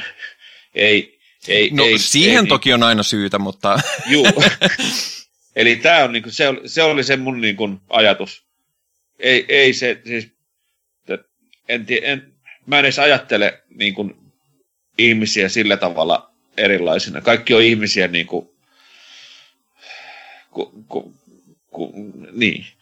Mutta se on ehkä, ehkä, se, ehkä se amerikkalaisuus, joka siinä oli se suurempi, suurempi huolenaihe. Niin. Mm, ja tässäkin voin huomauttaa, ja tässä, tämäkin on, en hyppää klyyvarin kiinni, vaan sanon, että nykyään myöskin tätä ennää väriä käytetään sellaisena ö, kooditettuna rasistisena kielenä. Kyllä, kyllä. Sen tiedän, siksi, siksi sitä on niin kuin, sitä on vaikea sanoa, vaikka sen ajattelee itse juuri sillä tavalla. Mä, mä, mä käytän, koska mä itse asiassa loppujen lopuksi, kyllä totta kai mä näen värin. värin.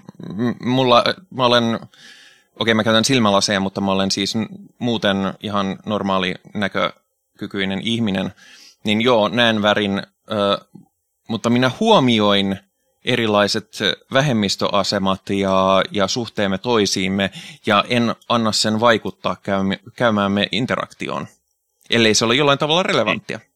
Esimerkiksi olen huomenna menossa puhumaan Finnish Film Fairin vähemmistörepresentaatiossa suomalaisissa elokuvissa ja televisiosarjoissa, ja tiedän, että sinne tulee myös esimerkiksi rodullistetusti vähemmistön edustajia tai rodullisia vähemmistöjä edustavia puhujia, niin siinä kohtaa, joo, asia varmaan nousee keskustelun aiheeksi. Yksi, mikä tässä on itselleni tullut mieleen ja jota tässä parin minuutin ajan olen makustellut kieleni päällä, on, että vaikka meidän on hyvä meidän kielenkäytössä ja interpersonallisessa kommunikaatiossa me kiinnittää huomiota näihin niin kuin Mm-mm. muuttuvaan kieleen ja se, että mitkä termit esimerkiksi koetaan loukkaavina, niin esimerkiksi taide ja sananvapaus sen äärellä on minulle sen verran pyhä, että jos joku nyt tekee tällaisen yhteiskuntakriittisen ää, hirvittävän taideteoksen, joka on kaikin puolin loukkaava ja antaa sille vielä ää, nimeksi transuneekeri, niin onhan se ihan hirvittävää, mutta toisaalta minä haluan puolustaa näissä tapauksissa aina sitä taiteen vapautta rikkoa tabuja. Se on ihan totta, ja tässähän on nyt ollut hyvin julkinenkin keissi esimerkiksi liittyen juuri Tarans representaation kansallisteatterissa. Ja tässä kohtaahan menee usein pullat ja mössöt ja, ja natsit sekaisin, koska Joo, taiteella on vapaus ilmaista. Taiteella ei ole vapautta kritiikistä. Ihmiset hirveän usein sekoittaa sen, että mikä on kritiikkiä ja mikä on kieltämistä. Meillä on sananvapaus, meillä ei ole vapautta kritiikistä. Ja tämä on etenkin natseille ja perussuomalaisille, jotka kaikki, mutta huolestuttavassa määrin on kansallissosialisteja elämänkatsomukseltaan – niin, niin tota noin, ne ei näe sitä eroa. Mulla on oikeus valittaa ihan yhtä paljon kuin sulla on oikeus loukata. Hmm. Kyllä, kyllä. En, no. en usko, että olemme tässä nyt hirvittävän määrän eri mieltä. Ei, ei, ei ollenkaan. Ja jos jengi miettii, että miten tämä liittyy siihen aiheeseen, niin tämähän siis lähti, niin tämä siis liittyy aiheeseen, koska tämä lähti nimenomaan siitä, kuinka paljon sanat, symbolit, niiden merkitys ja niiden käyttö muuttuu ö, yhteiskunnassa. Ja tämä niin kuin, ö, tämä keskustelu hyvin vahvasti liittyy siihen, miten satanismi ja satanistiset ja ää, lainausmerkeissä pahat symbolit, ää, niin miten niiden näkyvyys muuttuu ja miten esimerkiksi, kuinka paljon esimerkiksi muodissa näkyy nykyisin nykyisin sitä, että yksi mun kämpiks, kämpis oli, sillä, sillä oli tota vaate päällä ja mä katsoin, että Aa, tämähän on täynnä tämmöisiä hyvinkin satanistisia symboleita, että kuinka se nyt näin, että siinä oli pentagrammia, no jotkut sanois väärinpäin minusta sille kunnolla päin, ja, ja tota, siinä oli, oli tota noin tätä, mikä tämä on tämä sulfur, mikä se on suomeksi? Fuck. Leviathanin risti. Leviathanin risti. Rikki. Joo, rikki oli se sana. Ja sitten siinä oli tota, öö, mikä tarkoittaa, että se täytyy korjata. tota, mm, ja sitten siinä oli myöskin Luciferin sinetti ja tällaista. Ja sitten mä olin sillä, että tämmöinen. Mutta sitten mä rupesin huomaamaan, että itse asiassa täällä on myös Davidin tähti ja, ja täällä on tetragrammaton ja, ja täällä on niin kuin, siellä oli myös risti sillä tavalla rumasti päin, eli silleen niin kuin kristityt tuppaavat sitä pitää. Ja tällaista, niin, ja se oli siis ketjuvaateliikeestä ostettu vaate, mikä kertoo nyt siitä, että niin kuin symboliikka ylipäätään niin kuin näiden asioiden ympärillä niin on ylipäätään niin kuin sen voima ja sen merkityksellisyys keskivertoihmisessä on aika paljon pienempää kuin mitä se on joskus ollut, koska jos tällaista vaatetta joskus olisi niin kuin vielä 40-50 vuotta sitten, ehkä 30 vuotta sittenkin yrittänyt myydä suomalaisessa ketjuvaateliikessä, niin herra jestas nimenomaan. Mm.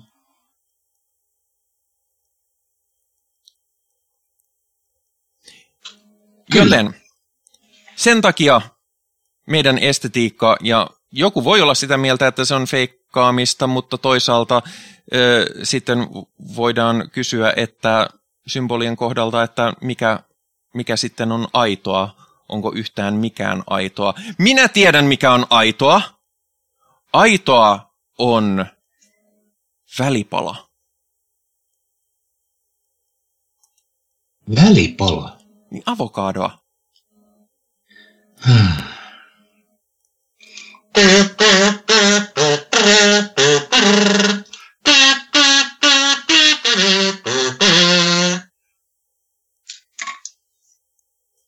Älä, Tämän ky- päivän. älä kyseenalaista minun aasinsiltojani, vaikka me kyseenalaistammekin kaiken. Mun piti vaan hetkeksi jäädä miettimään, koska, koska itsehän en syö avokadoja, ne on kuvottavia. Mä tykkään. Mä tykkään. No niin, anteeksi, jatka. Tämän päivän paholaisen avokado, joka on suora käännös englanninkielisestä termistä The Devil's Advocate, jonka varjolla me tutkailemme totuttuja normejamme ja kyseenalaistamme ne kuin tuo hirvittävä tielle astuja Ha-Shatan, joka kaiken kyseenalaistaa, jopa Jumalankin. Ja tämän päivän paholaisen avokaadosta meille paljastuu sellainen kysymys kuin, mehän olemme olleet tässä nyt kovasti ajamassa sitä, että olisi kivaa, jos kaikilla olisi kivaa, ja me haluamme ajaa huomisesta tätä päivää paremman paikan. Joten Eikö olisi sitten loogista meidän ottaa käyttöömme ihmisiin kohdistuva rotujalostus eli eugeniikka? Ja jos joku on uutisia lukenut, niin tällähän esimerkiksi presidentti Trump on viime aikoina ähm, leikitellyt. Mutta mehän siis tiedämme, että äh, lajia voi jalostaa, me teemme sitä jo kaikenlaisten koirien ja kissojen ja hevosten äärellä. Ja me tiedämme, että me voisimme myös tehdä sitä ihmisten äärellä.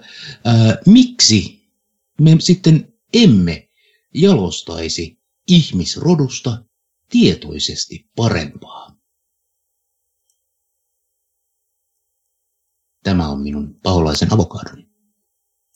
Mä, mä, mä heitän avokadovastauksen. Eihän Anna siihen palaa. ole mitään syytä, ja mehän teemme sitä koko ajan. Pitäisikö meidän tehdä kovempaa ja paremmin ja kiiltävämmin ja nopeammin? Mehän olemme tehneet äärimmäisen, äärimmäisen tota, tästä oli tosi mielenkiintoinen juttu, semmoinen tiede podcast, joka on, joka on myös samaan aikaan semmoinen äänisuunnittelun riemuvoitto, kun Radiolab kertoi tässä, että kuolemantuomio itse asiassa on tarkoittanut sitä, että koska me ollaan, me ollaan varsinkin aikoinaan, me ollaan kovasti ö, tota, omaa, omaa rotuamme ö, karsineet niiden väkivaltaisten ja ikävien yksilöiden kohdalla tappamalla ne saman tien, kun ne tekevät jotain, jotain väärää, niin, niin, niin kun jos vertaa vaikka, että miten susista ö, jalostettiin koiria ja miten, miten ketuista on villiä ja kettuja ja kesyjä kettuja, niin se ei poikkea mitenkään noin niin kuin, noin niin kuin kultivaation kannalta. Hmm. Joten kävikö tässä nyt niin, että, että paholaisen avokadomme meni läpi ja, ja nyt me aloitamme satanistisen eugeniikan tästä eteenpäin? Onko Tonilla näkemyksiä? Ei, tää on asia, mist, mihin mä en niinku koske kepilläkään. Mä en tähän niinku Okei, okay. sano, joo. Tää on mulle semmoinen asia, että mä, ö, mulla on tässä todella suuri riski tota, ajatella asioita väärin, jotenka astun askeleen taaksepäin. okay, mä kerron sitten mun todellisen vastauksen. Ai toi äsken ei sit ollutkaan ihan, no joo, fine. Hyvä on, sanos nyt sitten. Ää, minun todellinen vastaus on se, että meidän ei kannata harjoittaa eugeniikkaa, koska eugeniikka ei toimi. Miksei se toimi?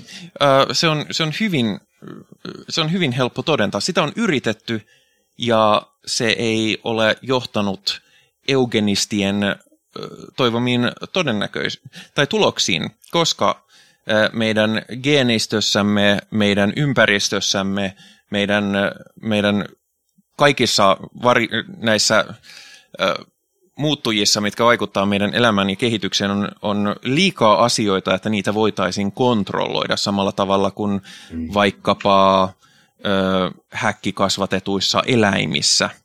Ö, ö, lisäksi meidän tie, nämä tietyt asiat, jos ajatellaan vaikka, että no eikö olisi mukavaa, että, että ö, että ei olisi vaikka liikuntarajoitteisia ihmisiä, ja sehän tehdään silleen, että liikuntarajoitteiset ihmiset ei lisääntyisi.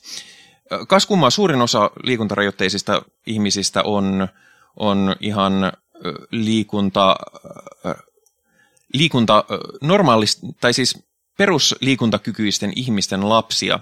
Samoin on usein sanottu, että hei, mitä jos vaikka laitettaisiin kaikki homot omalle saarelleen, niin sitten ne ei lisäänny.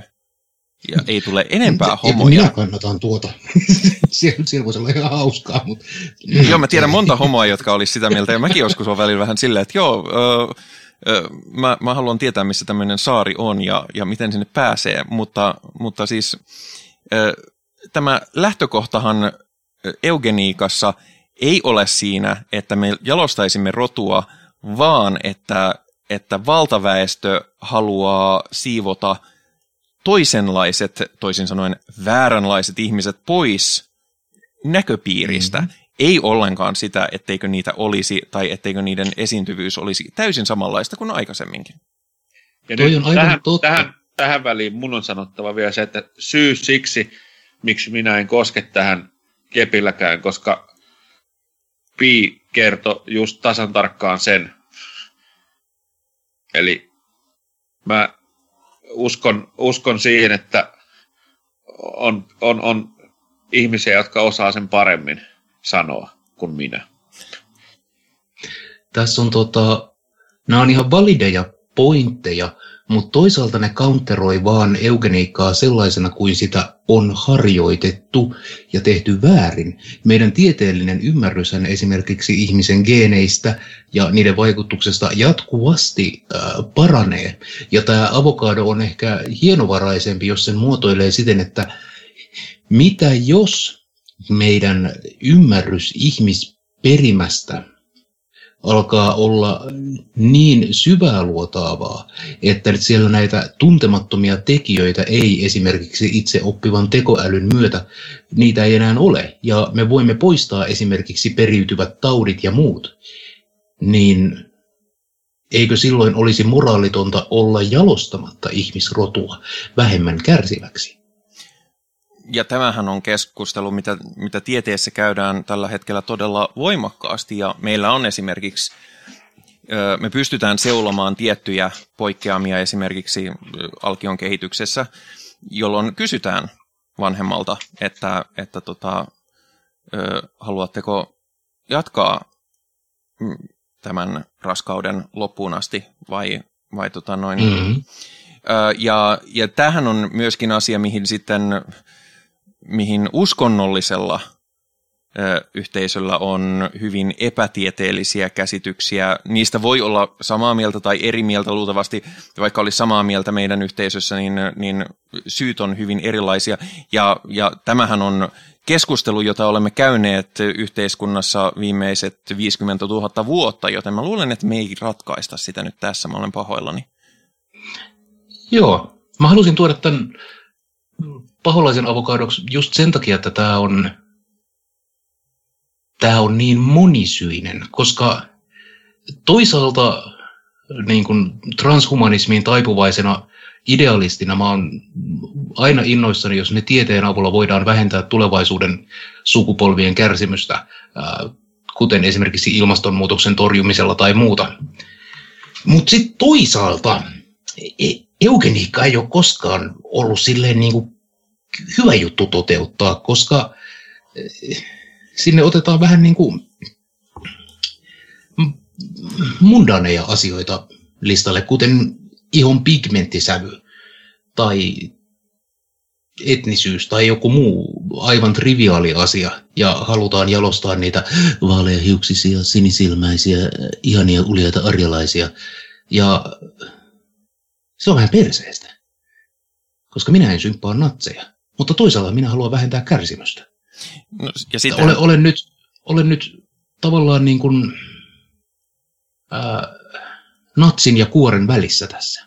Niin ja siis siinähän sitten, koska nämä on niin monimutkaisia kysymyksiä, niin tullaan, mikä on kärsimystä. Jotkut voisivat sanoa, että, että tota, pitäisikö meidän sitten esimerkiksi seuloa kehitysvammaisuutta, kun sitten taas, kun olen tehnyt kehitysvammaisten kanssa töitä, niin, niin monet niistä on onnellisimpia ihmisiä, mitä tunnen. Mm. Tai mitä on ja, kohdannut. Ja etenkin niin kuin, äh, tiedemaailmassa ja tieteen esi- edistämisen kärjessä äh, neuroepätyypillisyys on ehkä tyypillistä. Ja jos otetaan tähän sitten vielä niin kuin taide mukaan, niin mehän tiedetään, että kaikki taiteilijat on hulluja ja äh, kykeneviä ajattelemaan maailmaa niin kuin epänormaaleilta katsontakannoilta. Ja siksi inhimillinen kulttuuri on niin huikea, että meillä on ollut ää, epänormaaleja ihmisiä, jotka ovat voineet edistää ja kehittää ja muuttaa ja näin. Sen takia tämä onkin niin monimutkainen kysymys, josta, josta nykyään ö, tieteessä, etenkin nimenomaan niin kuin lääketieteessä ja geenitutkimuksessa, niin siitähän on aivan valtava kysymys. Mm. Itse näkemykseni niin kuin hyvin pragmaattiselta kannalta on se, että on hienoa, että keskustelua käydään, mutta luultavasti ihmiskunta häviää ennen kuin me, me joudutaan näiden päätösten eteen konkreettisesti, koska jos katsoo uutisia, niin, niin mä en anna meille ihan hirveän kauan. Mutta siltä varalta, että kävisi niin ikävästi, että ihmiskunta selviää, koska se olisi koko planeetan kannalta huono asia ää, muuten, niin sen takia sanon ikävä, itse suhtaudun ihmisiin aika neutraalisti sitten kuitenkin loppupeleissä, niin, tota, niin, niin se on hyvä, että näistä keskustellaan ja että näihin koitetaan löytää raameja. Ja kuten sanoin sen jo aikaisemmin, mutta sanon uudestaan, minuun on sovellettu ö, eugenistiikasta tulevaa lakia, minut on pakkosteriloitu. Hmm. Suomen lain vaatimuksesta. Itse olisin hakeutunut sterilisaation varmaan muutenkin, joten mulle se oli vaan bonus, hyvin näppärää, ei tarvinnut erikseen mennä, mutta se on silti ihan perseestä, että, että se oli mandaatti valtiolliselta tasolta sen sijaan, että se oli minun päätös yksilönä, että hei, ei lapsia. Niin, ja samaan aikaan minä, jolla on, on perinnöllistä rasitetta, jos jonkinlaista, niin minä saan ihan vapaasti kuule paukuttaa menevään niin kauan, kun löydän kohtuja, jotka haluavat kantaa lanteideni hedelmää. Niinhän sitä sanotaan, että ainoa toimiva, toimiva ehkäisykeino on niskalaukaus. Niin, joo. Siitä ampumahaavasta harvoin tulee raskaaksi. Näinpä. Uh, itse asiassa mä en ole koskaan kuullut kenenkään sanovan niin, mutta se oli yhden mun varhaisen kuunnelma uh, hupailun uh, vitsi, jossa markkinoitiin uutta hyvin, hyvin tota noin, toimivaa ehkäisymenetelmää. Mutta ehkä nyt, kun olemme vielä niin kuin, ei, en sano voiton puolella, mutta, mutta ollaan suututettu vaan noin 80 prosenttia meidän kuulijakunnasta, niin on ehkä aika vedellä tämä jakso yhteen. Ja minä kiitän kaikkia keskusteluun osallistuneita. Kiitoksia Henri. Paljon kiitoksia. Onko jotain, mitä haluat vielä sanoa tai promotoida? No, tuota tuota. Sen verran voisin sanoa, että Perkeleen temppelin puolella meillä on tuollaisia raamattupiirejä ynnä muita illanviettoja nyt tulossa Discord-palvelimellamme ja yhteyden, yhteystiedot ja keinot löytää Suomen satanistinen seurakunta löytyy sitten perkeleentemppeli.comista. Ja käsittääkseni meillä on mm, korjaa, jos olen väärässä, mutta sunnuntai-satanistille tarjotaan tilat tuolla Perkeleen temppelin Discord-puolella.